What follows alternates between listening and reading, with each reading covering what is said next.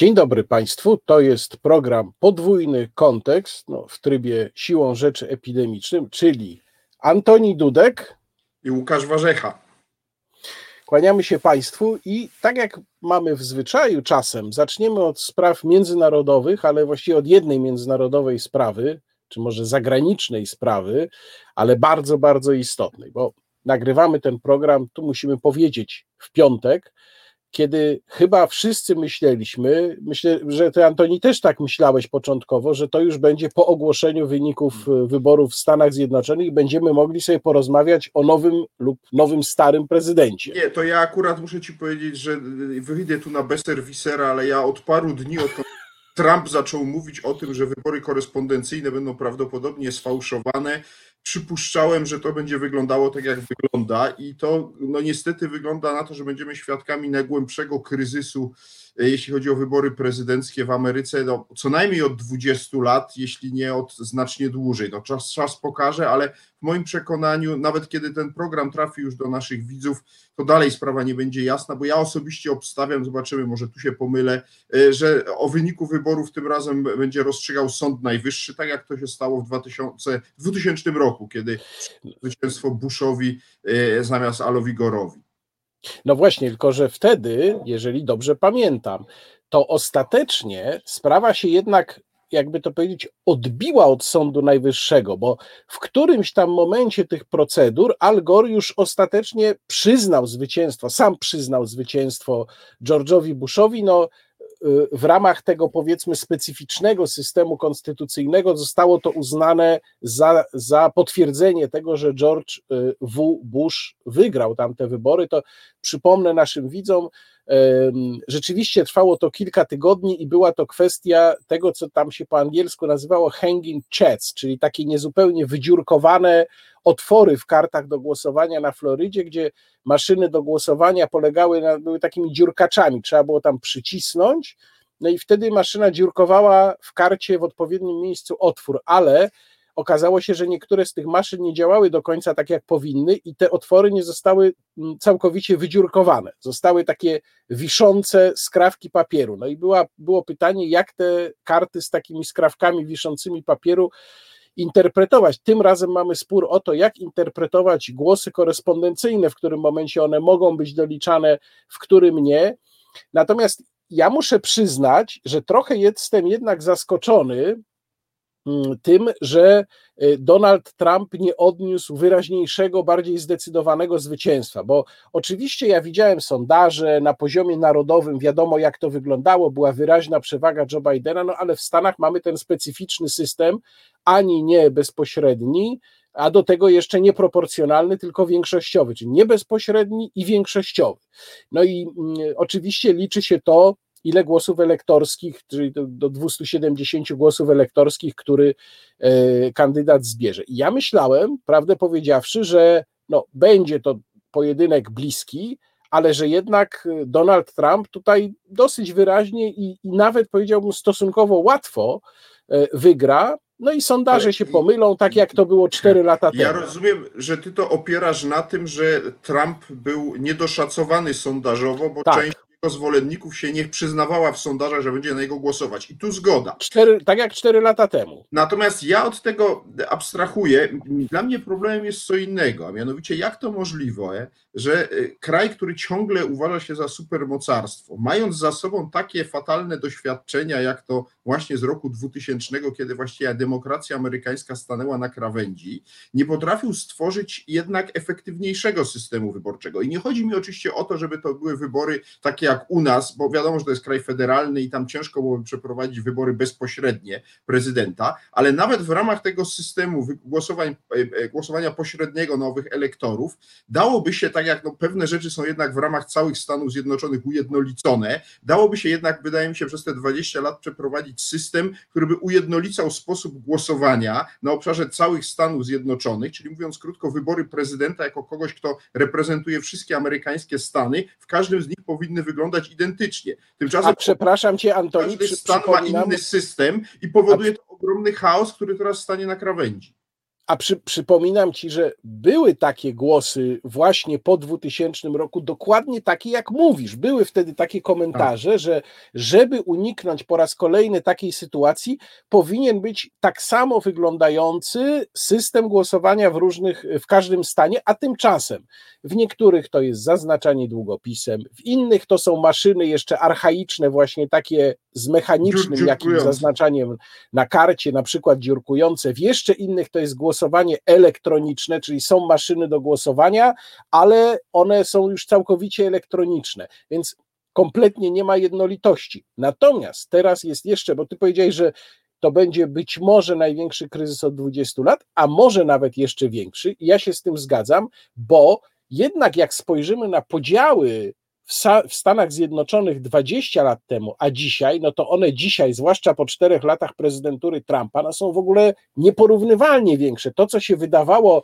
um, jakąś taką, e, o, jaka złośliwość, nie wiem, czy pamiętasz, jak George W. Bush wchodził pierwszy raz do Białego Domu, to administracja, odchodzący członkowie administracji Clintona e, taką, popełnili taką złośliwość, że na klawiaturach, z klawiatur komputerów powydłubywali literkę W, czyli ten inicjał George W. Bush był powydłubywany złośliwie z klawiatur komputerów, no i to wtedy ojej, jakie to niekulturalne, jaki to zły żart w złym guście. Natomiast dzisiaj no to tam mamy po prostu kraj właściwie na krawędzi wojny domowej. I no jeżeli... I dokładnie. I teraz rodzi się pytanie, czy tak jak w roku 2000 ten spór zdoła przeciąć Sąd Najwyższy. Bo tak jak powiedziałem, ja obstawiam, że to nie liczenie głosów w Pensylwanii y, czy w innym stanie ostatecznie przesądzi, bo oczywiście ten wynik chyba jednak dający sukces Bidenowi zostanie przez Trumpa zakwestionowany jako rezultat fałszerstwa i sprawa trafi do Sądu Najwyższego. I teraz jest pytanie, czy Ameryka ciągle ma tą instytucję, która ma na tyle silny autorytet,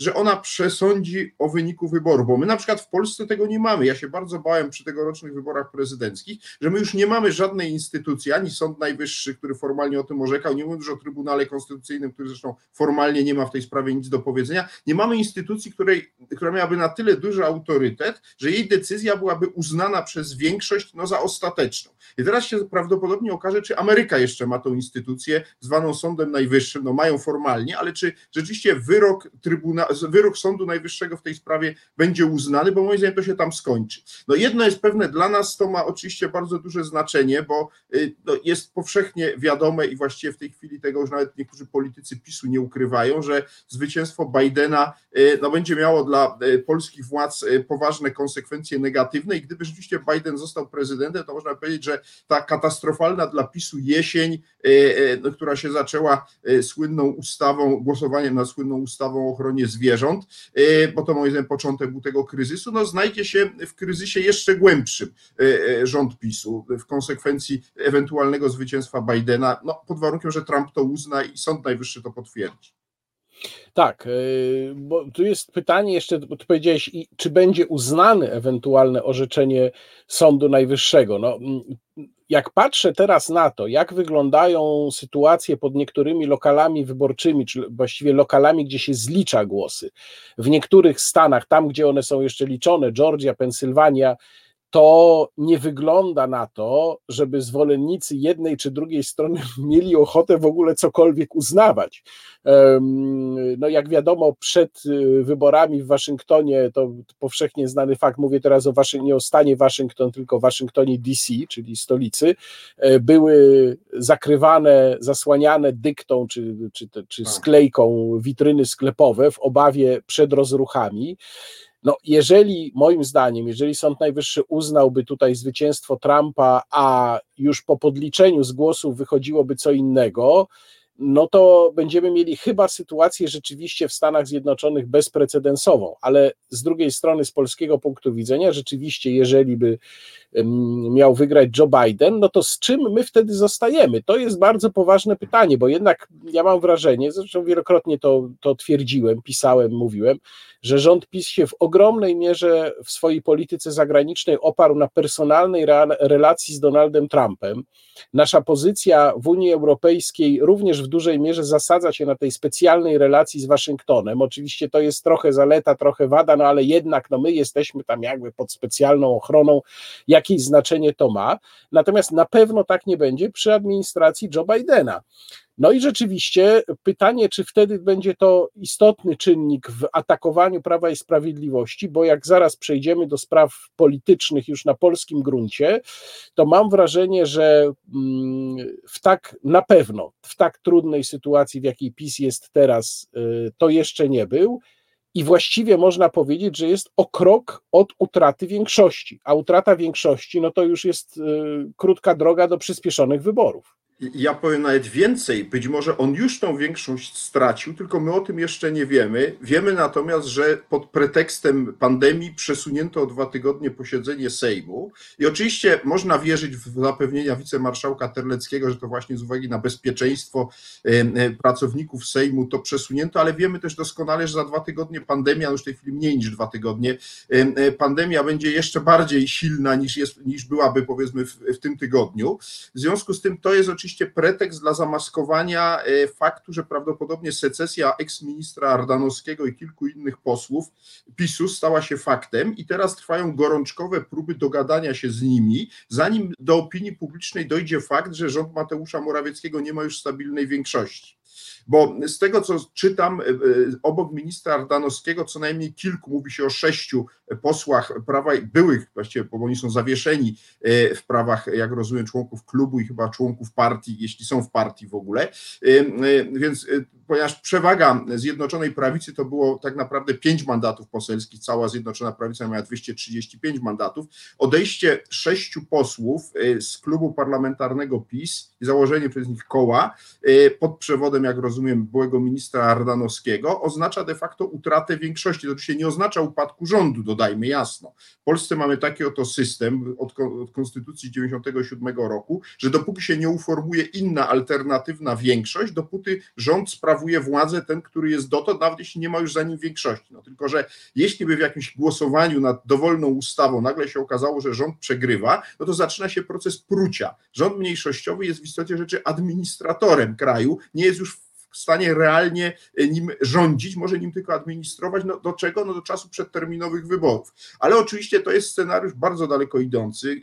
Jego rysują już niektórzy zwolennicy opozycji, którym się marzy, że w efekcie też tych demonstracji, o których zaraz powiemy, e, za chwilę dojdzie do przedterminowych wyborów. Myślę, że do tego droga jest bardzo daleka, natomiast droga do rządu mniejszościowego już nie jest taka daleka i może się okazać, że nie uda się z ministrem Ardanowskim podpisać takiego porozumienia, które będzie podpisywane w blasku reflektorów, ale będzie tajne, tak jak to słynne porozumienie, które nie tak dawno prezes Kaczyński podpisał z Jarosławem Gowinem i Zbigniewem Ziobrą i rząd rzeczywiście niektóre z głosowań będzie przegrywał, a niektóre będzie wygrywał, dlatego że e, istotą rządu mniejszościowego, takich jakie znaliśmy, czy Marcinkiewicza, czy Belki wcześniej, było to, że pewne przedłożenia projektu ustaw rządowych przechodziły, inne nie przechodziły. To było indywidualnie negocjowane zawsze przez premiera i polityków e, wspierających rząd, no właśnie z tymi takimi wahającymi się posłami. Tu będzie oczywiście tym e, wahającym się posłem e, minister, były minister Ardanowski i jego posłowie, no, którzy do niedawna byli e, w klubie parlamentarnym Zjednoczonej Prawicy. Także wchodzimy w fazę destabilizacji, natomiast jak ona będzie głęboka, będzie oczywiście zależało od tego, jak się będą posłowie zachowywali, a to z kolei moim zdaniem będzie zależało od tego, Między innymi oczywiście, na ile na części z nich zrobiły wrażenia te demonstracje, których byliśmy świadkami przez minione dwa tygodnie, bo w moim przekonaniu, nie wiem co ty o tym sądzisz, ale ja uważam, że mieliśmy do czynienia z jednak buntem młodzieży na w istocie rzeczy bezprecedensową skalę w dziejach trzeciej RP, nie, nawet w skali znacznie większej niż słynne bunty w sprawie akta przed laty w 2012 roku, których się wystraszył Donald Tusk. Tu skala, jak się wydaje, była większa i zwłaszcza, że te protesty chyba się jeszcze nie skończyły. E, no, ja bym powiedział, że nawet gdyby było tak, że formalnie zostałby e, pan Jan Krzysztof Ardanowski wraz ze sprzyjającymi mu posłami dokooptowany na zasadzie partnera do koalicji w tej chwili trzech ugrupowań, no to i tak już bardzo e, zmniejsza stabilność tego układu. No mamy wtedy czwartego aktora, nad którym też trzeba zapanować, któremu też trzeba coś dać, któremu trzeba dać jakieś resorty, trzeba dać jakichś wiceministrów, trzeba mu iść w różnych sprawach na rękę, już trzeba balansować, e, no tak jakby kolejną, jakby mm, żongler miał sobie kolejną piłeczkę albo i dwie dorzucić, tak żonglując nimi, prawda? Więc mm, to byłby też ogromny problem, a jeszcze większy oczywiście, gdyby się tego nie udało zrobić, gdyby Jan Krzysztof Ardanowski z tymi ludźmi pozostał na zewnątrz. Ale przecież mamy jeszcze kolejny problem, to znaczy mamy następne prawdopodobne głosowanie, czyli nad projektem prezydenta, tym no, niejako może nie przywracającym w pełni kompromis aborcyjny, ale idącym jego śladem. I tutaj też mamy głosy, że kilkudziesięciu nawet posłów Prawa i Sprawiedliwości nie chciałoby za tym projektem głosować. Czy oni są potencjalnymi członkami potencjalnego klubu, no to przypomnę od 15 posłów, klubu Jana Krzysztofa Ardanowskiego, czy nie, czy oni nie chcą wychodzić z PiS, czy wyszliby, nie wyszliby, w zależności od tego, jak tu będzie, jakie tu będzie stanowisko w czasie głosowania, nie wiem, no ale na pewno będzie to już kolejna cegiełka, znaczy to już zaczyna przypominać sytuację, w której konstrukcja jest stabilna, dopóki się tam nie wyjmie jednego gdzieś tak. patyczka, tak. jak się ten jeden patyczek wyciągnie, to tak. już się wszystko no zaczyna zawalać. Tym patyczkiem już wiemy dokładnie była ustawa o ochronie zwierząt. Nowa słynna piątka Kaczyńskiego to był ten patyczek, bo do tego momentu właściwie trwało się zakulisowe walki dotyczące, e, dotyczące układu nowego rządowego, prawda, po, po, po, wyborach prezydenckich, owa rekonstrukcja rządu, ale e, to było robione za kulisami. Natomiast to pęknięcie, które się ujawniło w czasie głosowania w Sejmie nad piątką dla zwierząt, było ewidentnie początkiem procesu, no, którego konsekwencje teraz oglądamy, a które zostały zwielokrotnione przez te demonstracje. I myślę, że dobrze, żebyśmy o tych demonstracjach też porozmawiali, bo moim zdaniem to jest całkowicie nowe zjawisko polityczne polityczne, dlatego że cóż one nam pokazały? Że oto y, w ciągu dosłownie y, bardzo krótkiego czasu ogromna liczba młodych ludzi z pomocą, jak rozumiem, głównie mediów społecznościowych jest się w stanie zwołać na demonstrację. Oczywiście musiał być powód. Tym powodem był wyrok Trybunału Konstytucyjnego, co do którego też nikt nie ma wątpliwości, że on zapadł de facto na Nowogrodzkiej, że to prezes Kaczyński dał zielone światło, prezes Przyłębskiej i nie przypadkiem ci demonstracji specjalnie się e, Trybunałem nie zajmowali i to nie pod adresem Trybunału były głównie te wszystkie obraźliwe hasła kierowane tylko pod adresem PiSu, e, co pokazuje do, jakiego, do jakiej degradacji udało się Prawu i Sprawiedliwości doprowadzić Trybunał Konstytucyjny, który właściwie nikt już nie traktuje jako organu suwerennego ja nie mówię, że y, y, Trybunał Konstytucyjny był otoczony powszechnym szacunkiem i, y, i miał ogromny autorytet do roku 2015, bo też byli ludzie, którzy zwracali uwagę no, na pewne jego przechylenie, ale wiemy to choćby z amerykańskiego Sądu Najwyższego, że no zawsze jacyś sędziowie tam dominują. Niemniej jednak ja mam wrażenie, że do mniej więcej momentu 2016 roku do zmiany prezesa Trybunału, ten Trybunał był ciałem jednak jakoś tam pluralistycznym wewnętrznie, natomiast w tej chwili jest ciałem z wyjątkiem profesora Kieresa, no jednoznacznie, e, którą się trochę chwilę zresztą skończy kadencja, bo w przyszłym roku e, sędziego Trybunału Konstytucyjnego będzie ciałem monolitycznym politycznie, będą tam wszyscy sędziowie, może z wyjątkiem zbuntowanego sędziego Pszczółkowskiego, który zdradził, że tak powiem, prezesa Kaczyńskiego z niejasnych powodów. E, właściwie wszyscy inni ci sędziowie no, będą wprost, tak jak pani Przyłębska, no, osobami jednoznacznie ko kojarzonymi z PiSem. I to jest katastrofa dla sądownictwa konstytucyjnego w Polsce, którego generalnie ja jestem zwolennikiem. Uważam, że sąd konstytucyjny w dojrzałej demokracji ma sens, no ale nie w tej formie, do jakiego doprowadzono w Polsce, kiedy on się stał przybudówką partyjną. I, tak, i wraz... Ja. Wierzy. Jeszcze na koniec y, oddaję Ci głos. Słuchaj, to jest dla mnie rzeczywiście coś bardzo nowego, bo to pokazuje też, że opozycja okazała się tu bezradna. Opozycja była zupełnie w cieniu tych protestów.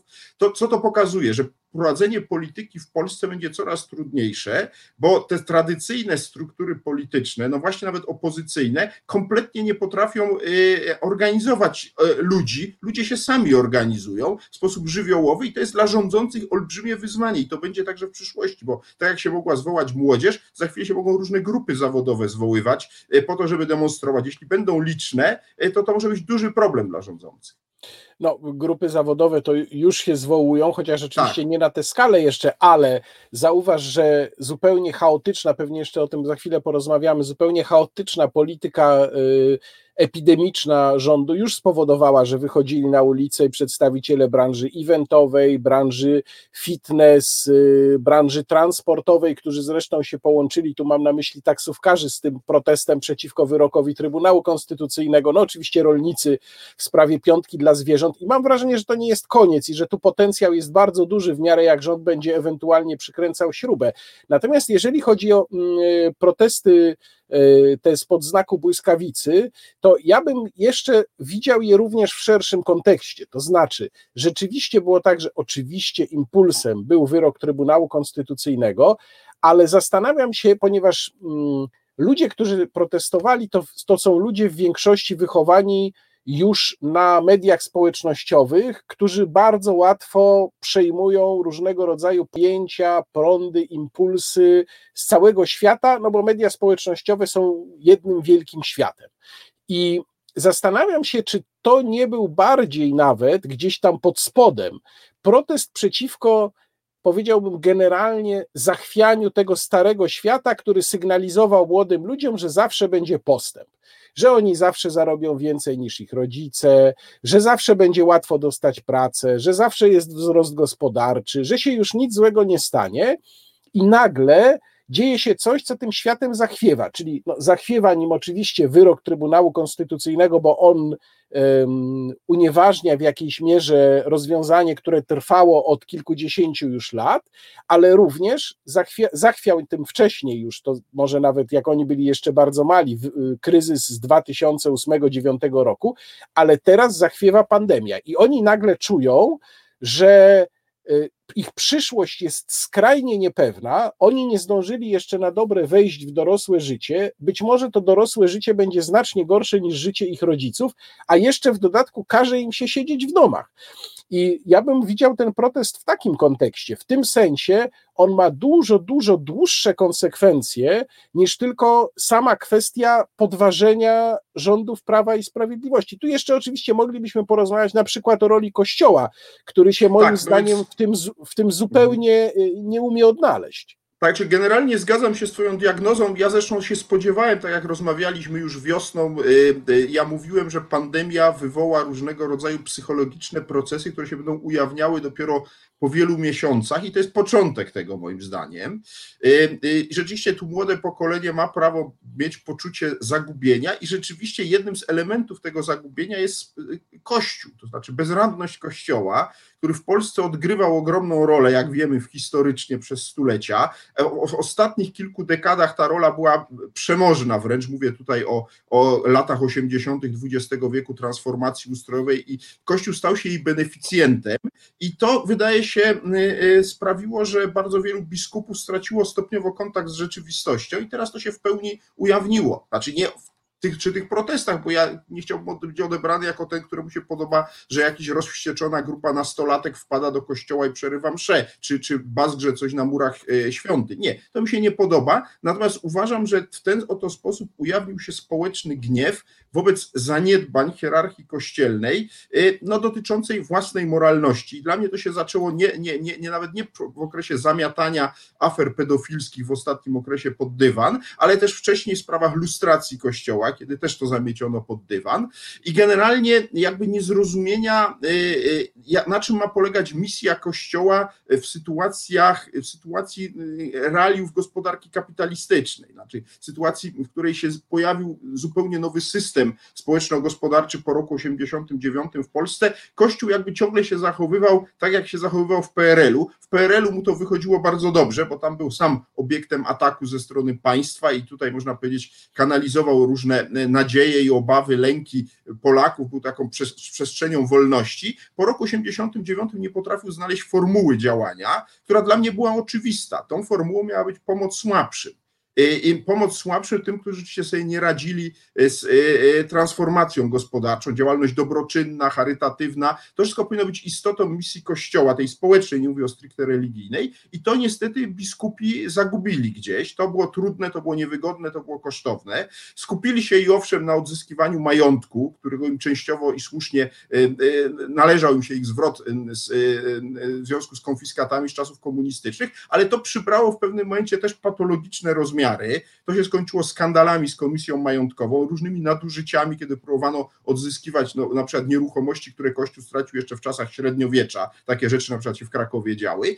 To łącznie e, e, no, doprowadziło do pewnej autokompromitacji Kościoła i teraz jest pytanie, czy Kościół zdoła się odbudować. To znaczy, dla mnie to jest pytanie o to, mówiąc krótko, czy odpowiednio szybko e, papież, bo to jest jego rola, doprowadzi do tego, co się na przykład stało w Chile, czyli do dymisji całego episkopatu i do powołania całkowicie nowych, młodych księży, dynamicznych, rozumiejących realia w roli e, ordynariuszy diecezji. Bez tego mam wrażenie, że obecnym składzie episkopat prowadzi Kościół katolicki w Polsce ku no temu scenariuszowi irlandzkiemu, y, tak zwanemu, czyli pustych kościołów. I to jest fatalne moim zdaniem rozwiązanie, bo Kościół moim zdaniem ma ogromną rolę w Polsce dla stabilizowania nastrojów. Miał kiedyś, mówiąc krótko, ponieważ podejrzewam, że ten proces polaryzacji politycznej, który widzimy, e, e, będzie postępował, to ku temu zmierza niestety. To widzimy też w Stanach Zjednoczonych. Generalnie cały świat Zachodu zaczyna się coraz mocniej polaryzować. Jeśli się wyciąga takie bezpieczniki jak sąd konstytucyjny, jak właśnie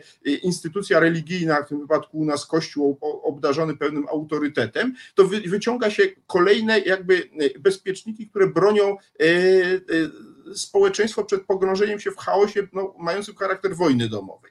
I, I, to jest coś, y, co niestety gdzieś na horyzoncie się zaczyna czaić. Tu będzie oczywiście bardzo dużo zależało od końca pandemii, od wychodzenia z kryzysu gospodarczego. Jeśli rzeczywiście kryzys gospodarczy będzie głębszy niż to się dzisiaj nam wydaje, oby nie, no to rzeczywiście pozbyliśmy się bardzo wielu bezpieczników, które y, no, stabilizowałyby sytuację w Polsce, no i oczywiście w kontekście amerykańskim także y, i poza Polską. No to pomówmy teraz y, o sytuacji epidemicznej, bo już ten wątek się przewijał w naszej rozmowie kilkakrotnie, czas się nim zająć. Ja widzę sytuację w ten sposób. Y, mamy poważny problem w samej służbie zdrowia, który moim zdaniem nie może być rozwiązany. To jest teza może kontrowersyjna, ale stawiam ją tutaj, który nie może być rozwiązany poprzez żadne restrykcje, próby ograniczenia liczby zakażeń, bo ja uważam, że to po prostu musi się przewalić niejako w sposób naturalny, dlatego należało pracować nad samą wydajnością służby zdrowia. Efektów kolejnych zaostrzeń i restrykcji nie widać za bardzo, a nie widać ich również dlatego, i to jest problem, z którego nie wiem, czy rząd sobie zdaje sprawę, myśmy o tym tu trochę już mówili, że e, władza kompletnie utraciła zaufanie obywateli, a w każdym razie ogromnej części obywateli. Jeżeli spojrzymy na to, dlaczego w Szwecji się udało na samych zaleceniach y, budować y, sposób przechodzenia przez epidemię, no to udało się dlatego, że Szwedzi, niezależnie od tego, czy to jest zasadne, czy niezasadne, ale władzy ufają. Tam władza bardzo wyraźnie swoje motywacje wyjaśniała, tłumaczyła, dlaczego tak, dlaczego nie inaczej. Była też oczywiście pewna dyskusja, był pewien spór, w Polsce tłumaczenia są na zasadzie: musimy zamknąć siłownię, bo tam są niskie sufity. Musimy zamknąć restauracje, bo na weselach ludzie się zakażają. Musimy zamknąć muzea, bo ludzie masowo do nich jadą komunikacją publiczną i się w tej komunikacji zakażają. No, nie wygląda to poważnie, mówiąc najdelikatniej. Do tego mamy jeszcze nie wiem, czy można powiedzieć o aferze, no ale mamy dosyć porażającą informację, że modele, którymi się posługuje rząd, opierają się na informacjach hobbystycznie zebranych przez y, dziewiętnastolatka, który tam się zajmuje y, szeregowaniem danych, czego nikt nie jest w stanie w administracji rządowej zrobić. No jak to wszystko połączyć y, ze sobą, no to właściwie przeciętny Polak może się zapytać, to dlaczego ja mam w ogóle brać na siebie te obciążenia? Dlaczego ja mam traktować poważnie to, co oni mi mówią?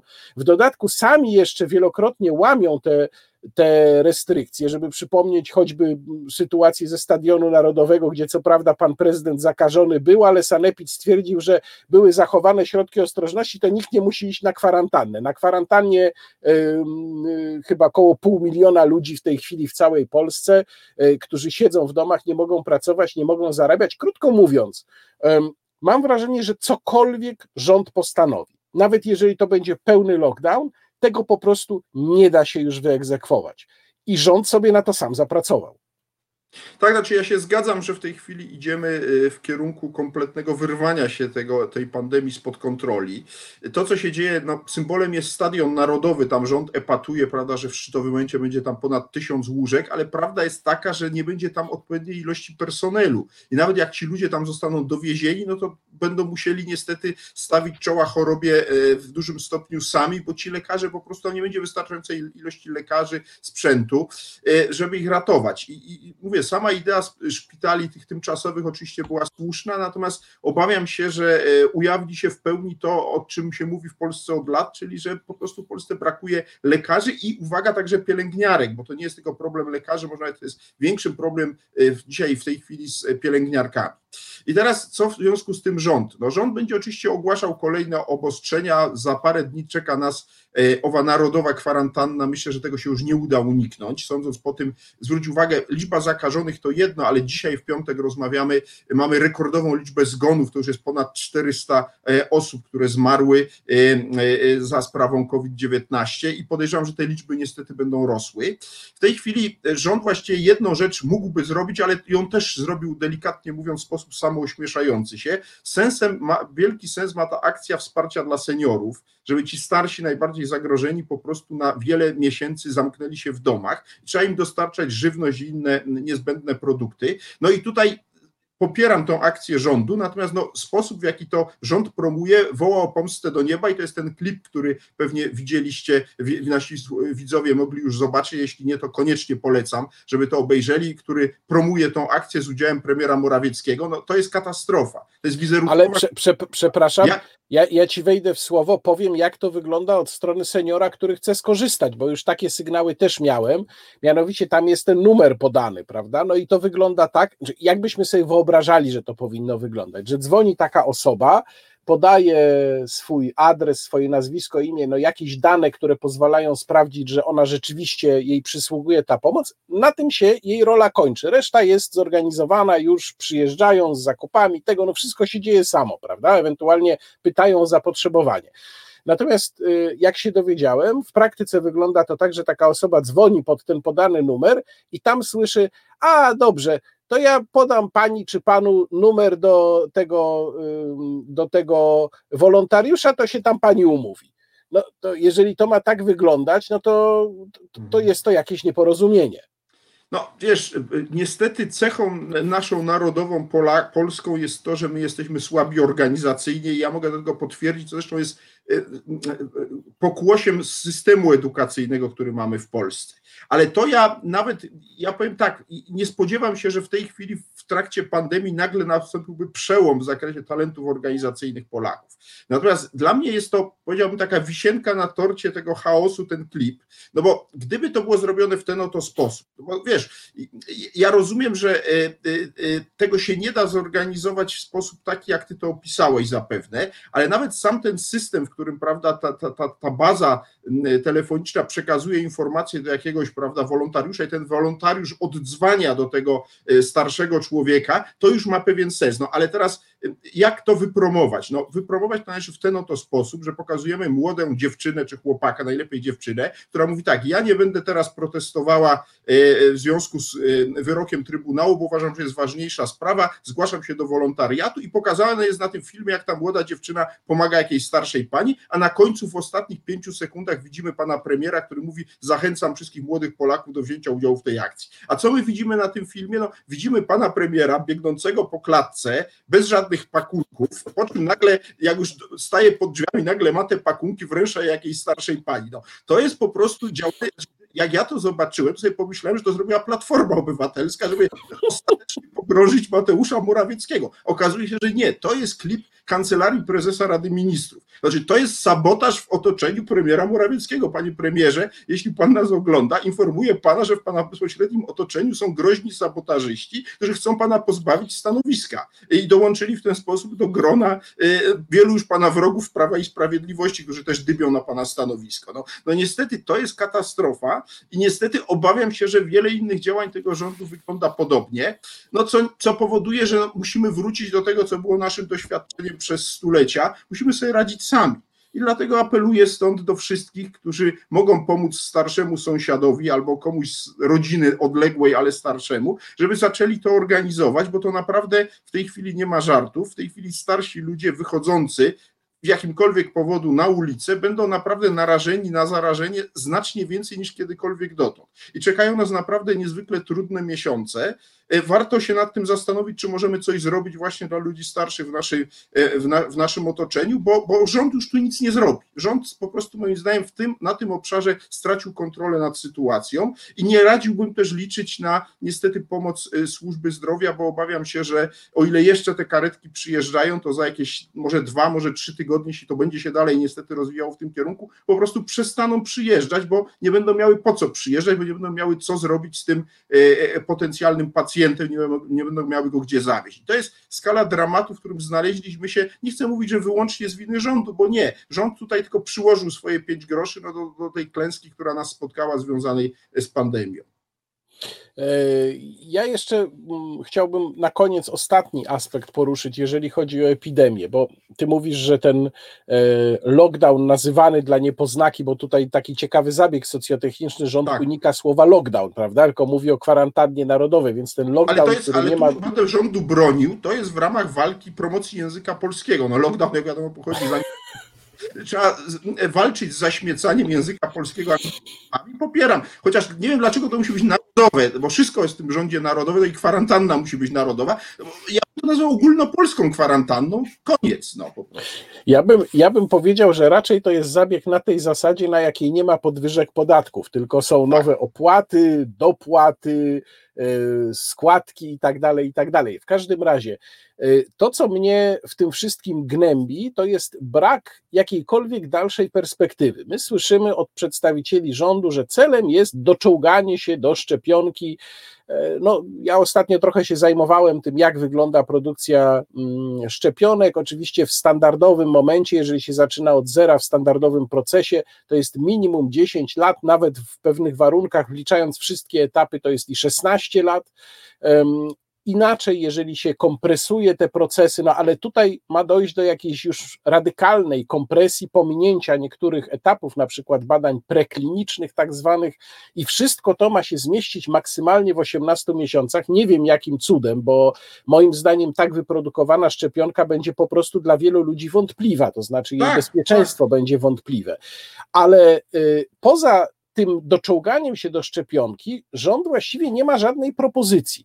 No i teraz pytanie, jeżeli nawet miałoby to być te 18 miesięcy, no to gdzieś tam jesteśmy powiedzmy na końcu roku 2021. No to jak właściwie władza wyobraża sobie funkcjonowanie państwa do tego czasu? Bo owszem, no hmm. można jeszcze założyć, że jakoś tam się uda przeczołgać, powiedzmy, przez miesiąc takiego lockdownu całkowitego, z olbrzymimi trudnościami, olbrzymimi stratami. No ale już nie przez więcej, ponieważ kasa jest pusta, cierpliwość ludzi jest na wykończeniu. I ja powiem Ci, że usłyszałem w trakcie ostatniej konferencji pana premiera jeden, jedyny akcent, który no, powiedzmy dawał tu jakieś, jakieś słabe światełko zielone nadziei. Pan premier powiedział coś takiego: musimy zacząć pracować nad tym, jak to wszystko ma funkcjonować w warunkach epidemicznych. Tylko, że to nie powinno być jedno zdanie.